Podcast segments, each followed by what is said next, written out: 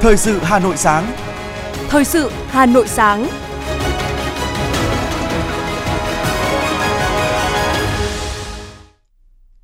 Kính chào quý vị và các bạn. Bây giờ là chương trình thời sự của Đài Phát thanh và Truyền hình Hà Nội. Chương trình sáng nay thứ hai ngày 13 tháng 3 có những nội dung chính sau đây. Tại phiên họp thứ 21 của Ủy ban Thường vụ Quốc hội sẽ cho ý kiến về dự án luật nhà ở sửa đổi. Hà Nội chấn chỉnh việc thực hiện quy định liên quan đến bỏ sổ hộ khẩu.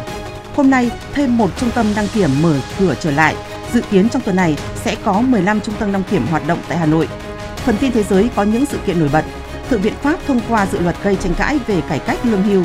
1,4 triệu người Thái Lan mắc các bệnh liên quan đến đường hô hấp do ô nhiễm bụi mịn. Sau đây là nội dung chi tiết.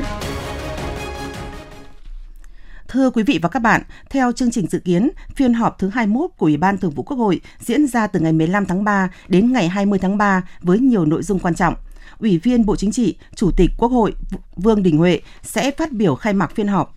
Về công tác lập pháp, Ủy ban Thường vụ Quốc hội sẽ cho ý kiến về một số vấn đề lớn, còn ý kiến khác nhau của dự án luật giá sửa đổi, luật đấu thầu sửa đổi. Đồng thời, phiên họp cho ý kiến về dự án luật tài nguyên nước sửa đổi, dự án luật quản lý, bảo vệ công trình quốc phòng và khu quân sự, dự án luật nhà ở sửa đổi, cho ý kiến về việc giải trình, tiếp thu, chỉnh lý dự án luật hợp tác xã sửa đổi. Ủy ban Thường vụ Quốc hội cũng cho ý kiến về đề nghị bổ sung vào chương trình xây dựng luật pháp lệnh năm 2023 đối với dự án luật căn cước công dân sửa đổi và dự án luật các tổ chức tín dụng sửa đổi. Bên cạnh đó, Ủy ban Thường vụ Quốc hội xem xét cho ý kiến đối với dự án luật sửa đổi, bổ sung một số điều của luật công an nhân dân, đồng thời xem xét quyết định việc bổ sung vào chương trình xây dựng luật pháp lệnh năm 2023. Đối với các nội dung thuộc thẩm quyền, Ủy ban Thường vụ Quốc hội sẽ xem xét phê chuẩn đề nghị của Thủ tướng Chính phủ về việc bổ nhiệm và miễn nhiệm đại sứ đặc mệnh toàn quyền của nước Cộng hòa xã hội chủ nghĩa Việt Nam – cho ý kiến về việc điều chỉnh chủ trương đầu tư dự án hồ chứa nước Capet, huyện Hàm Thuận Nam, tỉnh Bình Thuận xem xét ban hành kế hoạch về công tác đào tạo, bồi dưỡng cho cán bộ được quy hoạch đại biểu Quốc hội chuyên trách và các chức danh ở Hội đồng dân tộc, các ủy ban của Quốc hội, Văn phòng Quốc hội, các cơ quan thuộc Ủy ban Thường vụ Quốc hội, xem xét báo cáo công tác dân nguyện của Quốc hội tháng 2 năm 2023 Đáng chú ý, Ủy ban Thường vụ Quốc hội sẽ tổ chức hoạt động chất vấn và trả lời chất vấn của đại biểu Quốc hội đối với các nhóm vấn đề thuộc lĩnh vực tòa án và kiểm sát vào ngày 20 tháng 3. Thưa quý vị, lãnh đạo Hà Nội yêu cầu các sở, ngành, quận huyện tuyệt đối không yêu cầu người dân xuất trình sổ hộ khẩu, sổ tạm trú giấy khi tiếp nhận, giải quyết thủ tục hành chính, dịch vụ công trực tuyến – thành phố yêu cầu các đơn vị tổ chức tuyên truyền, công khai nội dung tuyên truyền tại bộ phận tiếp nhận và giải quyết thủ tục hành chính các cấp để người dân biết về quyền lợi và nghĩa vụ. Đồng thời, bố trí công chức hoặc tình nguyện viên, tuyên truyền viên hướng dẫn người dân cài đặt ứng dụng VNID mức 1 để thực hiện tra cứu, sử dụng các dịch vụ công hiệu quả. Công khai địa chỉ tiếp nhận phản ánh, kiến nghị về quy định hành chính, thủ tục hành chính, bao gồm cả kênh tiếp nhận qua ứng dụng Zalo tại địa chỉ Zalo Officer Account, phản ánh kiến nghị thành phố Hà Nội để tiếp nhận, giải quyết theo quy định. Hội Nông dân xã Văn Bình, huyện Thường Tín vừa tổ chức thành công Đại hội đại biểu lần thứ 12, nhiệm kỳ 2023-2028. Trong nhiệm kỳ qua, Hội Nông dân xã Văn Bình luôn chú trọng đổi mới nội dung, đa dạng hóa các hình thức tuyên truyền và đạt được nhiều kết quả đáng khích lệ. Trong nhiệm kỳ, hội đã kết nạp 155 hội viên, nâng tổng số hội viên toàn xã lên 3.802 hội viên. Toàn xã có 3.967 lượt hộ đạt danh hiệu hộ nông dân sản xuất kinh doanh giỏi các cấp. Công tác vay vốn quỹ hỗ trợ nông dân, nguồn vốn vay ngân hàng chính sách được hội nông dân xã đôn đốc, chỉ đạo kịp thời, không để xảy ra tình trạng nợ phí và nợ quá hạn. Tổng các nguồn vốn vay để hỗ trợ nông dân vay, đầu tư vào sản xuất là hơn 6,757 tỷ đồng, hỗ trợ cho 179 hộ nông dân vay. Với tinh thần tập trung dân chủ, Đại hội đã bầu 13 ủy viên Ban chấp hành Hội Nông dân xã Văn Bình, huyện Thường Tín, nhiệm kỳ 2023-2028. Từ năm 2021 đến nay, xã Hồng Hà, huyện Đan Phượng đã huy động gần 96 tỷ đồng, trong đó có khoảng 13,4 tỷ đồng từ nguồn lực xã hội hóa để đầu tư xây dựng nông thôn mới, Đến nay, xã không để xảy ra nợ động xây dựng cơ bản. Đời sống của người dân không ngừng được nâng cao, thu nhập bình quân đầu người hiện đạt hơn 76,3 triệu đồng. Toàn xã không còn hộ nghèo, cơ sở y tế, trường đại học cần được đầu tư đồng bộ. Có thêm xã Hồng Hà được công nhận xã nông thôn mới kiểu mẫu trên hai lĩnh vực là y tế và giáo dục đào tạo. Đến nay, huyện Đan Phượng đã có 5 xã nông thôn mới kiểu mẫu và 6 xã đủ điều kiện trình thành phố xem xét công nhận là xã nông thôn mới kiểu mẫu tiếp theo của thành phố Hà Nội. Theo tin từ Cục Quản lý Đầu tư xây dựng Bộ Giao thông Vận tải, trong quý 2 năm nay sẽ có 8 dự án giao thông trọng điểm được khởi công. Trong số này có dự án nâng cấp tuyến vận tải thủy sông Đuống, cầu đường sắt Đuống. Công tác mời thầu các gói thầu xây lắp trong tháng 4 năm nay hoàn thành lựa chọn nhà thầu thi công trong tháng 5, khởi công vào tháng 6. Sau khi có cầu mới, cầu đuống hiện nay sẽ được phá bỏ để tạo luồng đường thủy cho tàu thuyền qua lại dễ dàng, hạn chế các vùng nước xoáy. Ngoài ra, việc đầu tư hai cây cầu trên sẽ đảo đảm bảo cho việc thúc đẩy phát triển đô thị phía Bắc sông Hồng theo quy hoạch, từng bước hoàn thiện mạng lưới giao thông của thủ đô theo định hướng trong quy hoạch chung xây dựng Hà Nội đến năm 2030, tầm nhìn đến năm 2050. Theo tin từ Cục Đăng kiểm Việt Nam, Hôm nay 13 tháng 3, tại Hà Nội sẽ có thêm trung tâm đăng kiểm 2907D, địa chỉ tại km 1, quốc lộ 3, Du Nội, Mai Lâm, Đông Anh, hoạt động trở lại phục vụ nhu cầu kiểm định xe cơ giới của nhân dân. Trung tâm này sẽ vận hành một dây chuyền kiểm định với 3 đăng kiểm viên, dự kiến mỗi ngày kiểm định được 60 đến 70 xe. Với việc khôi phục trung tâm đăng kiểm 2907D, tổng số trung tâm đăng kiểm hoạt động ở Hà Nội đang là 10 trung tâm. Ngoài ra, trong ngày hôm qua, cơ quan công an tiếp tục bàn giao cơ sở vật chất, hệ thống phần mềm dữ liệu kiểm định của Trung tâm đăng kiểm 2902V, địa chỉ tại Phú Thị, huyện Gia Lâm, cho đơn vị để thực hiện các bước nhằm đưa trung tâm này vào hoạt động trong tuần tới, cùng một số trung tâm đăng kiểm khác. Dự kiến trong tuần này sẽ có 15 trung tâm đăng kiểm hoạt động tại Hà Nội. Đây là nỗ lực của Cục Đăng kiểm Việt Nam trong việc phối hợp cùng các cơ quan đơn vị nhanh chóng khôi phục hoạt động của các trung tâm đăng kiểm, đáp ứng nhu cầu kiểm định của người dân theo chỉ đạo của Chính phủ và Bộ Giao thông Vận tải. Thưa quý vị và các bạn, nhằm tăng cường các biện pháp kiểm soát, xử lý nghiêm vi phạm nồng độ cồn khi điều khiển phương tiện tham gia giao thông, hình thành văn hóa, thói quen đã uống rượu bia không lái xe của nhân dân trên địa bàn quận, Ủy ban nhân dân quận Hai Bà Trưng chỉ đạo các lực lượng chức năng tăng cường xử lý hành vi vi phạm nồng độ cồn khi tham gia giao thông, ghi nhận của phóng viên Trần Hằng. Theo đó, quận quán triệt tới tất cả cán bộ, công chức viên chức, người lao động, nhân dân trên địa bàn, nghiêm túc thực hiện Nghị định 100-2019 NDCB ngày 30 tháng 12 năm 2019 của Chính phủ, quy định xử phạt vi phạm hành chính trong lĩnh vực giao thông đường bộ và đường sắt, chấp hành nghiêm quy định đã uống rượu bia, không lái xe và chủ đề Năm an toàn giao thông 2023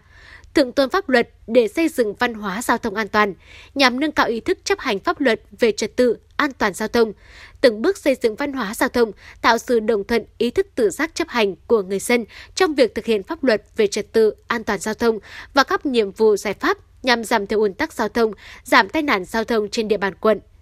Anh Lê Anh Sơn, quận Hai Bà Trưng cho biết.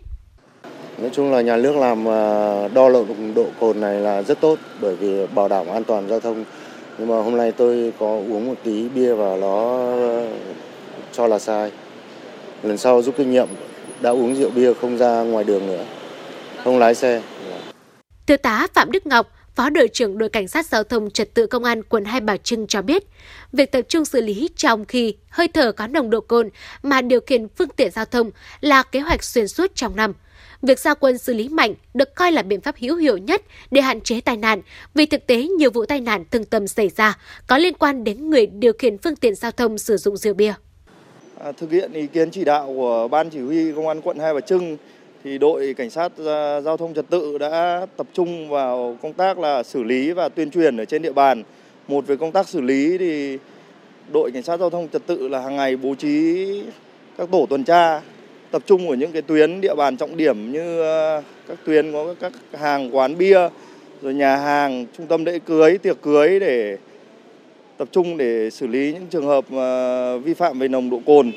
Đồng thời, các lực lượng giả soát làm việc với các cơ sở kinh doanh ăn uống có sử dụng rượu bia, ký cam kết với nội dung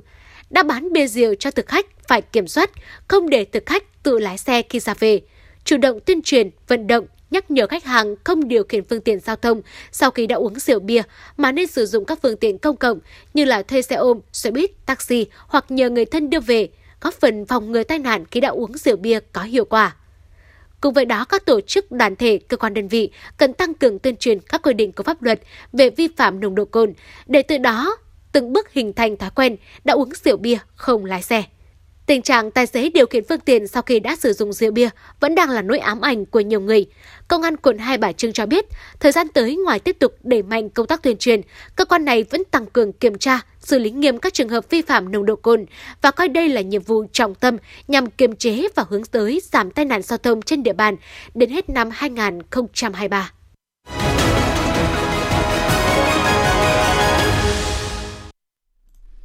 Thưa quý vị và các bạn, với những giải pháp quyết liệt trong công tác quản lý trật tự xây dựng đô thị, đảm bảo mỹ quan đô thị đã đem lại những kết quả tích cực cho diện mạo đô thị trên địa bàn thành phố. Bộ mặt thủ đô ngày càng sạch sẽ văn minh hơn, trật tự công cộng cũng từng bước được lập lại, ghi nhận của phóng viên Kim Xuyến. Quận Hà Đông đang trong quá trình đô thị hóa, công tác quản lý đô thị, quản lý đất đai, đầu tư xây dựng theo quy hoạch là một trong các nhiệm vụ trọng tâm của quận. Do vậy, quận thường xuyên kiểm tra, giám sát việc chấp hành các quy định của pháp luật trong quản lý quy hoạch đô thị, quản lý trật tự xây dựng, trật tự công cộng, xây dựng nếp sống văn minh đô thị, tổ chức quản lý quy hoạch các khu chức năng, đất dịch vụ tại các phường, các khu đô thị, khu nhà cao tầng, các tuyến đường giao thông theo các quy hoạch phân khu trên địa bàn quận đã được phê duyệt. Các ngành chức năng của quận đã đẩy mạnh công tác tuyên truyền, nâng cao ý thức chấp hành pháp luật của người tham gia giao thông, sắp xếp tổ chức lại các điểm trông giữ xe theo phân cấp, không để tình trạng thu phí không đúng quy định đồng thời duy trì tuần tra, kiểm soát và xử lý nghiêm các vi phạm trật tự an toàn giao thông, trật tự xây dựng trên các tuyến phố và địa bàn công cộng. Kiểm tra giải quyết các tụ điểm, hàng quán kinh doanh quá giờ quy định gây mất an ninh trật tự. Ông Đào Quang Vinh Hiền, Phó trưởng phòng quản lý đô thị, quận Hà Đông cho biết. Xác định là cái việc mà quản lý trật tự công cộng là cái việc nó cũng không phải một sớm một chiều. Cho nên là khi mà xây dựng kế hoạch triển khai thực hiện thì quan quận tuyên truyền vận động sau đấy khi những trường hợp mà các hộ vẫn cố tình thực hiện đi xử lý chỉ đạo rất nhiều đợt gia quân. Và sau khi gia quân thì có phân công cụ thể cho lãnh đạo và cán bộ quản lý đô thị và công an phường là phải phụ trách duy trì từng tuyến ờ, địa bàn từng tuyến phố và từng khu vực. Cũng trong thời gian vừa qua, các địa phương trên địa bàn thành phố đã đồng loạt gia quân xử lý các vi phạm về trật tự đô thị, vệ sinh môi trường, tạo chuyển biến tích cực về nhận thức và hành động trong các tầng lớp nhân dân. Phòng quản lý đô thị cùng các lực lượng chức năng, chính quyền địa phương tăng cường công tác kiểm tra, xử lý các vi phạm về trật tự đô thị, trật tự an toàn giao thông trên các tuyến đường quốc lộ, tỉnh lộ. Những vi phạm chiếm dụng lòng đường, vỉa hè đã được giải tỏa, lập lại trật tự kỷ cương trong việc đảm bảo mỹ quan đô thị trên địa bàn. Ông Nguyễn Duy Hiền, trưởng phòng quản lý đô thị huyện Thường Tín cho biết. Hiện tại thì trên đường phố đã sạch đẹp, còn đường quốc lộ đã sau khi mà giải tỏa các cái hành lang đấy thì hiện tại thì đã được duy trì thường xuyên là có những cái đi phát sinh là chúng đã cho xử lý giải quyết luôn rồi. Người dân thì người ta chấp hành rất là tốt là cũng cái tình trạng mà tái lấn chiếm thì không xảy ra nữa. Có các cái đợt là huyện đã xây dựng phương án và các ngành phối hợp và gia quân để đi ra soát và xử lý những cái tái vi phạm trên cơ sở cái chương trình của huyện đấy thì là huyện là chỉ là cơ quan hỗ trợ địa phương các xã là chủ động tự tuyên truyền và chủ động ờ, trong cái việc là xây dựng kế hoạch và phương án. Trong công tác đảm bảo trật tự mỹ quan đô thị, thành phố cũng đã chỉ đạo các đơn vị được giao quản lý về môi trường, thường xuyên tổ chức lực lượng tuần tra về môi trường, hệ thống cây xanh, công viên, vườn hoa không để vi phạm phát sinh. Đồng thời tăng cường kiểm tra, kiểm soát các trường hợp vi phạm trật tự đô thị, đẩy mạnh phong trào toàn dân đoàn kết xây dựng đời sống văn hóa, nâng cao ý thức của người dân, góp phần xây dựng thủ đô ngày càng giàu đẹp, văn minh.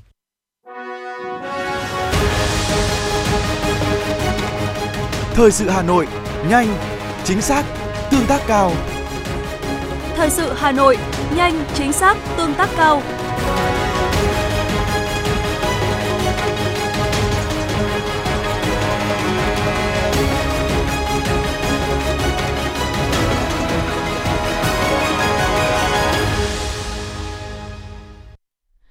Chương trình thời sự xin được tiếp tục với những thông tin kinh tế xã hội. Thưa quý vị và các bạn, sau hai lần liên tiếp điều chỉnh giảm dự báo, giá xăng dầu tại thị trường trong nước ở kỳ điều chỉnh hôm nay 13 tháng 3 có thể sẽ tăng. Theo dữ liệu của Bộ Công Thương ở chu kỳ này, ghi nhận giá xăng dầu thành phẩm trên thị trường Singapore tăng nhẹ so với kỳ điều hành trước đó. Giá bán lẻ trong nước vào chiều mai có thể được điều chỉnh tăng từ 110 đến 210 đồng một lít giá dầu hỏa và đậu dầu diesel có khả năng tăng từ 570 đến 760 đồng một lít. Từ đầu năm đến nay, giá xăng có 3 lần tăng, 2 lần giảm và một lần giữ nguyên. Tập đoàn Standard Poor's Global vừa công bố báo cáo chỉ số nhà quản trị mua hàng ngành sản xuất Việt Nam tháng 2 năm 2023. Theo tổ chức này, ngành sản xuất của Việt Nam tăng trưởng trở lại khi số lượng đơn đặt hàng mới nhiều lên. Nhu cầu cải thiện đã khiến niềm tin kinh doanh tăng lần thứ ba liên tiếp. Trong khi đó, áp lực chi phí tiếp tục tăng khi giá cả đầu vào tăng với tốc độ nhanh nhất kể từ giữa năm ngoái. Để bù đắp, các công ty đã tăng giá bán hàng nhanh hơn. Năng lực của nhà cung cấp tiếp tục cải thiện. Kết quả, chỉ số nhà quản trị mua hàng PMI của Việt Nam trong tháng 2 đạt 51,2 điểm, tăng 3,8 điểm phần trăm so với tháng trước, trong khi 3 tháng trước đó chỉ số này liên tiếp nằm dưới mức 50 điểm. Việc liên kết doanh nghiệp Việt Nam với các công ty đa quốc gia được cho là con đường ngắn nhất để doanh nghiệp nội tham gia vào chuỗi cung ứng toàn cầu. Song theo Vasi, dù có nhiều hoạt động nhưng sự kiện liên kết thành công rất ít. Nghiên cứu của Hiệp hội Công nghiệp hỗ trợ cho thấy hoạt động liên kết tại thành phố Hồ Chí Minh chỉ có 3,2 công ty một năm và tại Hà Nội chỉ có 2,7 công ty một năm có liên kết thành công. Các đơn vị hỗ trợ liên kết đều cho rằng để thành công trong liên kết thì doanh nghiệp Việt Nam phải có đủ năng lực. Hiện số lượng doanh nghiệp Việt trong ngành chế tạo rất ít, số doanh nghiệp thực sự chất lượng có thể liên kết với các tập đoàn đa quốc gia chỉ dưới 500 doanh nghiệp. Bộ phim tài liệu Những đứa trẻ trong xương của nữ đạo diễn Hà Lệ Diễm sẽ có hai suất chiếu vào 18 giờ 30 ngày 15 và 16 tháng 3 tại BHD Star, Trung tâm Thương mại Discovery, quận Cầu Giấy, Hà Nội. Đây là bộ phim đã lọt vào danh sách rút gọn 15 phim tranh giải Oscar lần thứ 95 năm 2023, giải thưởng điện ảnh danh giá nhất hành tinh do Viện Hàn Lâm Khoa học và Nghệ thuật Điện ảnh Hoa Kỳ tổ chức. Ở hạng mục phim tài liệu dài xuất sắc, tác phẩm điện ảnh này cũng đã thắng nhiều giải thưởng tại hơn 100 liên hoan phim trên thế giới. Tiêu biểu, phim Những đứa trẻ trong xương là bộ phim tài liệu dài đầu tiên của đạo diễn Hà Lệ Diễm, được thực hiện trong hơn 4 năm, từ năm 2017 đến năm 2022. Phim lấy bối cảnh miền núi Tây Bắc, kể về hành trình trưởng thành của Di, cô bé người Mông ở Sapa từ khi Di còn là cô bé 12 tuổi cho đến khi trở thành thiếu nữ, đối diện với tục kéo vợ của dân tộc mình. Phim phản ánh sự xung đột giữa phong tục cổ xưa và giá trị hiện đại ở một nơi mà trẻ em từ một nền văn hóa truyền thống cũng được tiếp cận với thế giới bên ngoài và cả những thử thách mà một cô gái trẻ Hơ Mông phải đối mặt.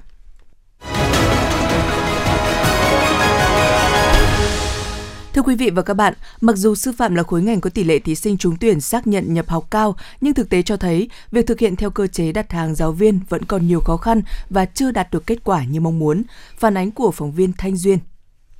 Nghị định số 116 năm 2020 của Chính phủ quy định chính sách hỗ trợ tiền đóng học phí, chi phí sinh hoạt đối với sinh viên sư phạm có hiệu lực từ ngày 15 tháng 11 năm 2020, áp dụng từ khóa tuyển sinh năm 2021.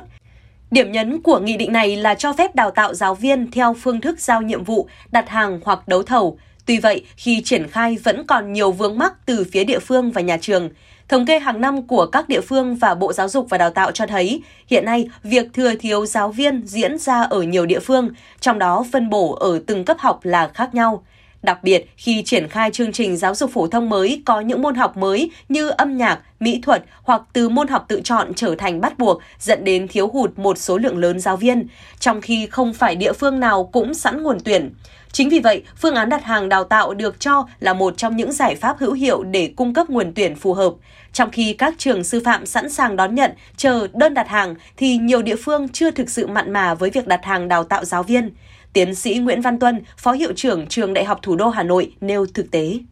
Trường chúng tôi hiện nay là năng lực là 50% là đào tạo về sư phạm, tức là khoảng 2.000 sinh viên sư phạm một năm. Thế và hàng năm theo cái chỉ tiêu giao của bộ là chúng tôi được giao từ 7 đến 800. Với nhu cầu của các địa phương các tỉnh thì về tuyển dụng giáo viên hàng năm thì rất lớn. Ví dụ như Hà Nội là quân bình một năm là từ 4 đến 5 nghìn, thậm chí có những năm đến 8 nghìn tuyển giáo viên. Thế tuy nhiên thì hàng năm thì chúng tôi lại không nhận được cái à, giao nhiệm vụ đấu thầu đặt hàng của thành phố Hà Nội cũng như các tỉnh. Dù Nghị định 116 năm 2020 của Chính phủ về đặt hàng đào tạo giáo viên đã triển khai sang năm thứ ba, song đến nay, ngay cả những cơ sở đào tạo sư phạm lớn của cả nước cũng vẫn nhận được rất ít đơn đặt hàng từ địa phương. Phó giáo sư tiến sĩ Trần Xuân Nhĩ, nguyên Thứ trưởng Bộ Giáo dục và Đào tạo, Phó Chủ tịch Hiệp hội các trường đại học cao đẳng Việt Nam cho rằng, cần đổi mới tư duy về cơ chế đặt hàng, đấu thầu trong đào tạo giáo viên. Việc này thực hiện dựa trên nguyên tắc lấy chất lượng làm hàng đầu, theo đó, các trường, địa phương cần chủ động hơn trong xác định nhu cầu và công bố công khai năng lực, chất lượng đào tạo. Từ đó các bên gặp nhau để tìm hiểu tiếng nói chung. Tất nhiên, Nghị định 116 ra đời không thể giải quyết triệt để các vấn đề liên quan đến tuyển sinh hay đào tạo giáo sinh. Chúng ta cũng cần tôn trọng cơ chế thị trường, sự lựa chọn của người học và quy trình tuyển dụng sau này. Là một trong những cơ sở có bề dày truyền thống đào tạo các ngành thuộc lĩnh vực nghệ thuật, trong đó có các ngành đào tạo sư phạm, sư phạm mỹ thuật là những môn học đang thiếu nhiều giáo viên ở các địa phương, nhưng trường Đại học Sư phạm Nghệ thuật Trung ương cũng không được nhiều địa phương đặt hàng. Phó giáo sư Đào Đăng Phượng, hiệu trưởng nhà trường cho biết. Nhà trường cũng đang làm việc với các địa phương. Tuy nhiên về vấn đề đặt hàng thì các địa phương cũng chưa chủ động trong cái việc đó.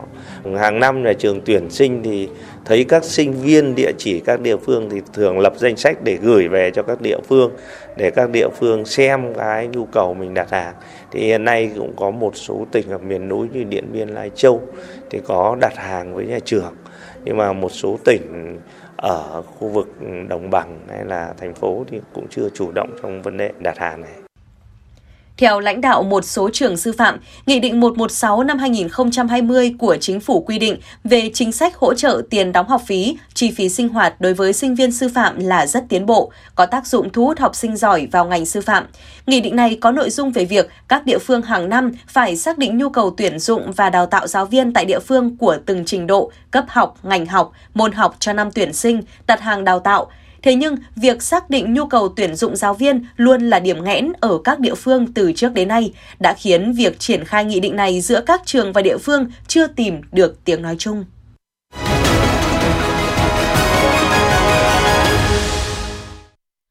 Quý vị và các bạn đang nghe chương trình thời sự của Đài Phát thanh Truyền hình Hà Nội. Phần tin thế giới sẽ tiếp nối chương trình. Vào chiều tối 12 tháng 3 giờ địa phương, tức sáng 13 tháng 3 theo giờ Việt Nam, lễ trao giải Oscar lần thứ 95 diễn ra tại thành phố Los Angeles, bang California của Mỹ. Năm nay sẽ là lần đầu tiên trong lịch sử giải này có cùng 4 đề cử diễn xuất là người châu Á và là người Mỹ gốc Á. Nhân sự kiện này, tờ Thời báo New York đã giả lại toàn bộ 95 mùa giải Oscar và nhận thấy trong lịch sử, các ngôi sao châu Á hiếm khi góp mặt trong danh sách giải thưởng của Viện Hàn Lâm Khoa học và Nghệ thuật Điện ảnh Mỹ. Theo đó, trong tổng số 1.808 đề cử cho tất cả các hạng mục diễn xuất của giải từ trước đến nay mới chỉ có 23 diễn viên châu Á, trong đó chỉ có 4 người được nhận giải thưởng.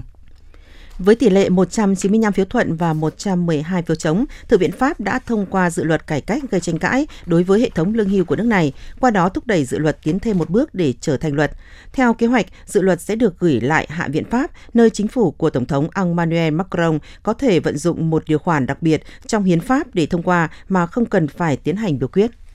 Cuộc bỏ phiếu tại Thượng viện Pháp diễn ra vài giờ sau khi hàng trăm ngàn người một lần nữa xuống đường phản đối trong những cuộc meeting được tổ chức trên toàn quốc, nhưng với số lượng ít hơn đáng kể so với dự kiến. Bộ Nội vụ Pháp cho biết đã có khoảng 368.000 người tham gia biểu tình trên khắp đất nước nhằm phản đối kế hoạch cải cách lương hưu của chính phủ. Trước đó, thì tổ chức nghiệp đoàn lớn nhất nước Pháp dự báo có tới 1 triệu người tham gia các hoạt động biểu tình trên toàn quốc. Bộ Nội vụ Iran thông báo nhà chức trách nước này đã bắt giữ trên 100 người tại 11 tỉnh với cáo buộc liên quan đến vụ hàng loạt học sinh ngộ độc trong thời gian gần đây. Một số cá nhân bị bắt giữ đã sử dụng chất độc nhằm trốn học và cơ quan chức năng đã ra cảnh cáo với những đối tượng này. Trong khi đó, một số đối tượng khác có động cơ thù địch khi tìm cách gây hoang mang trong dư luận và học sinh. Nhà chức trách đang điều tra xem các đối tượng này có liên quan đến nhóm khủng bố nào không. Bộ Y tế Công cộng Thái Lan cho biết khoảng 1,4 triệu người dân nước này được ghi nhận mắc các ca bệnh liên quan đường hô hấp do ô nhiễm bụi mịn kể từ đầu năm 2023 đến nay. Thư ký Thường trực Bộ Y tế Công cộng Opat cho biết khi mức độ ô nhiễm bụi mịn PM2.5 vượt qua ngưỡng 51 microgram trên 1 mét khối trong 3 ngày liên tiếp sẽ gây ra những tác động tiêu cực đến sức khỏe của người dân. Ông Opat tái khẳng định tuyến cáo, khuyến cáo người dân cần đeo khẩu trang y tế, đồng thời tránh các hoạt động ngoài trời khi mức độ ô nhiễm ở mức trên 75 microgram trên 1 mét khối. Dữ liệu thống kê cho thấy nạn phá rừng tại Amazon đang ở mức báo động nhất trong thời gian vừa qua khi diện tích cây xanh đã giảm 322 km vuông trong tháng 2, giảm nhiều hơn 62% so với cùng kỳ năm ngoái. Theo các chuyên gia, biến động lớn về lưu lượng mây có thể đã giúp che giấu đi nạn phá rừng khỏi sự quan sát của các vệ tinh trong thời gian qua. Bộ Môi trường Brazil cho biết việc nạn phá rừng tăng cao vào đầu năm là bất thường khi mưa lớn gây khó khăn cho những người khai thác gỗ trong rừng. Các nhà khoa học Australia đã phân lập thành công một loại enzyme từ vi khuẩn phổ biến trong đất, có thể chuyển đổi một lượng nhỏ hydro từ không khí thành điện năng. Theo đài Sputnik Nga, nghiên cứu trên được công bố trên tạp chí Nature. Phát minh mới này hứa hẹn sẽ tạo ra nguồn năng lượng tái tạo cho các thiết bị nhỏ trong bối cảnh nhiều quốc gia đang phải đối mặt với khủng hoảng năng lượng nghiêm trọng và lạm phát gia tăng do suy thoái kinh tế toàn cầu.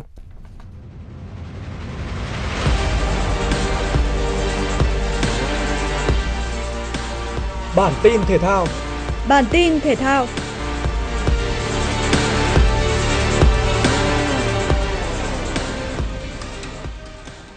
Các công tố viên của thành phố Barcelona đã chính thức cáo buộc câu lạc bộ Barcelona có liên quan tới các hoạt động tham nhũng với các khoản thanh toán không rõ ràng, bao gồm tham nhũng trong thể thao, gian lận trong quản lý tài chính và làm sai lệch các báo cáo trong hoạt động thương mại. Cáo buộc được đưa ra sau khi cơ quan thuế của Tây Ban Nha công khai những khoản tiền có tổng giá trị lên đến 1,4 triệu euro mà câu lạc bộ Barcelona đã chi trả cho một công ty thuộc về ông Nereira, người từng nắm giữ vị trí quan trọng tại Ủy ban trọng tài của Liên đoàn bóng đá Tây Ban Nha kể từ năm 1994 tới năm 1998. Nếu như những chứng cứ kể trên được xác thực, rất có thể câu lạc bộ Barcelona sẽ phải đối mặt với những án phạt rất nặng từ ban tổ chức La Liga cũng như Liên đoàn bóng đá quốc gia Tây Ban Nha trong tương lai. Sau một thời gian chuẩn bị những hồ sơ cần thiết, câu lạc bộ Juventus đã chính thức nộp đơn kháng cáo tới Ủy ban giám sát các câu lạc bộ tại giải vô địch quốc gia Italia nhằm tìm cách gỡ bỏ án phạt trừ 15 điểm mà họ đã phải nhận ở đầu mùa giải này. Theo quy định của luật pháp Italia, các công tố viên chỉ được bắt đầu điều tra một đội bóng trong vòng 60 ngày kể từ khi có quyết định từ Ủy ban giám sát và ở trường hợp của câu lạc bộ Juventus là bắt đầu từ ngày 14 tháng 4 năm 2021. Và nếu tìm ra được những văn bản chứng minh được điều này, câu lạc bộ Juventus hoàn toàn có thể chứng minh rằng án phạt trên là vô lý bởi những chứng cứ mà các công tố viên đưa ra về sai phạm của đội bóng được phát hiện vào tháng 7 năm 2021, tức là quá thời hạn 60 ngày theo luật quy định và án phạt kể trên sẽ buộc phải rút lại. Vòng 2 giải Golf The Player Championship, thời tiết không thuận lợi đã khiến màn tranh tài của các vận động viên bị ảnh hưởng. Trung cuộc, hai tay golf Christian Beruidenhout và Adam Stevenson đã cùng chia sẻ vị trí dẫn đầu với cùng thành tích là 8 gậy âm sau vòng đấu này. Xếp sau họ với ba gậy nhiều hơn là nhóm ba tay golf Ben Griffin, Lee Minju và Colin Morikawa. Cú đánh được nhắc tới nhiều nhất trong ngày thuộc về Jordan Speed với bóng chạm vào đầu gối của một khán giả và rơi vào green, qua đó mang lại một eagle cho tay golf người Mỹ. Trong khi đó, Rory McIlroy vẫn chưa thể cải thiện được thành tích của mình. Ở vòng 2, tay golf này có được hai gậy dương và khép lại hai vòng với 6 gậy dương.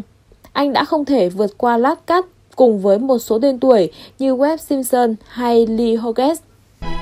Dự báo thời tiết theo Trung tâm Khí tượng Thủy văn Quốc gia, do ảnh hưởng của khối không khí lạnh, nên ngày và đêm nay, nhiệt độ tại Hà Nội tiếp tục giảm, mức thấp nhất từ 14 đến 16 độ C.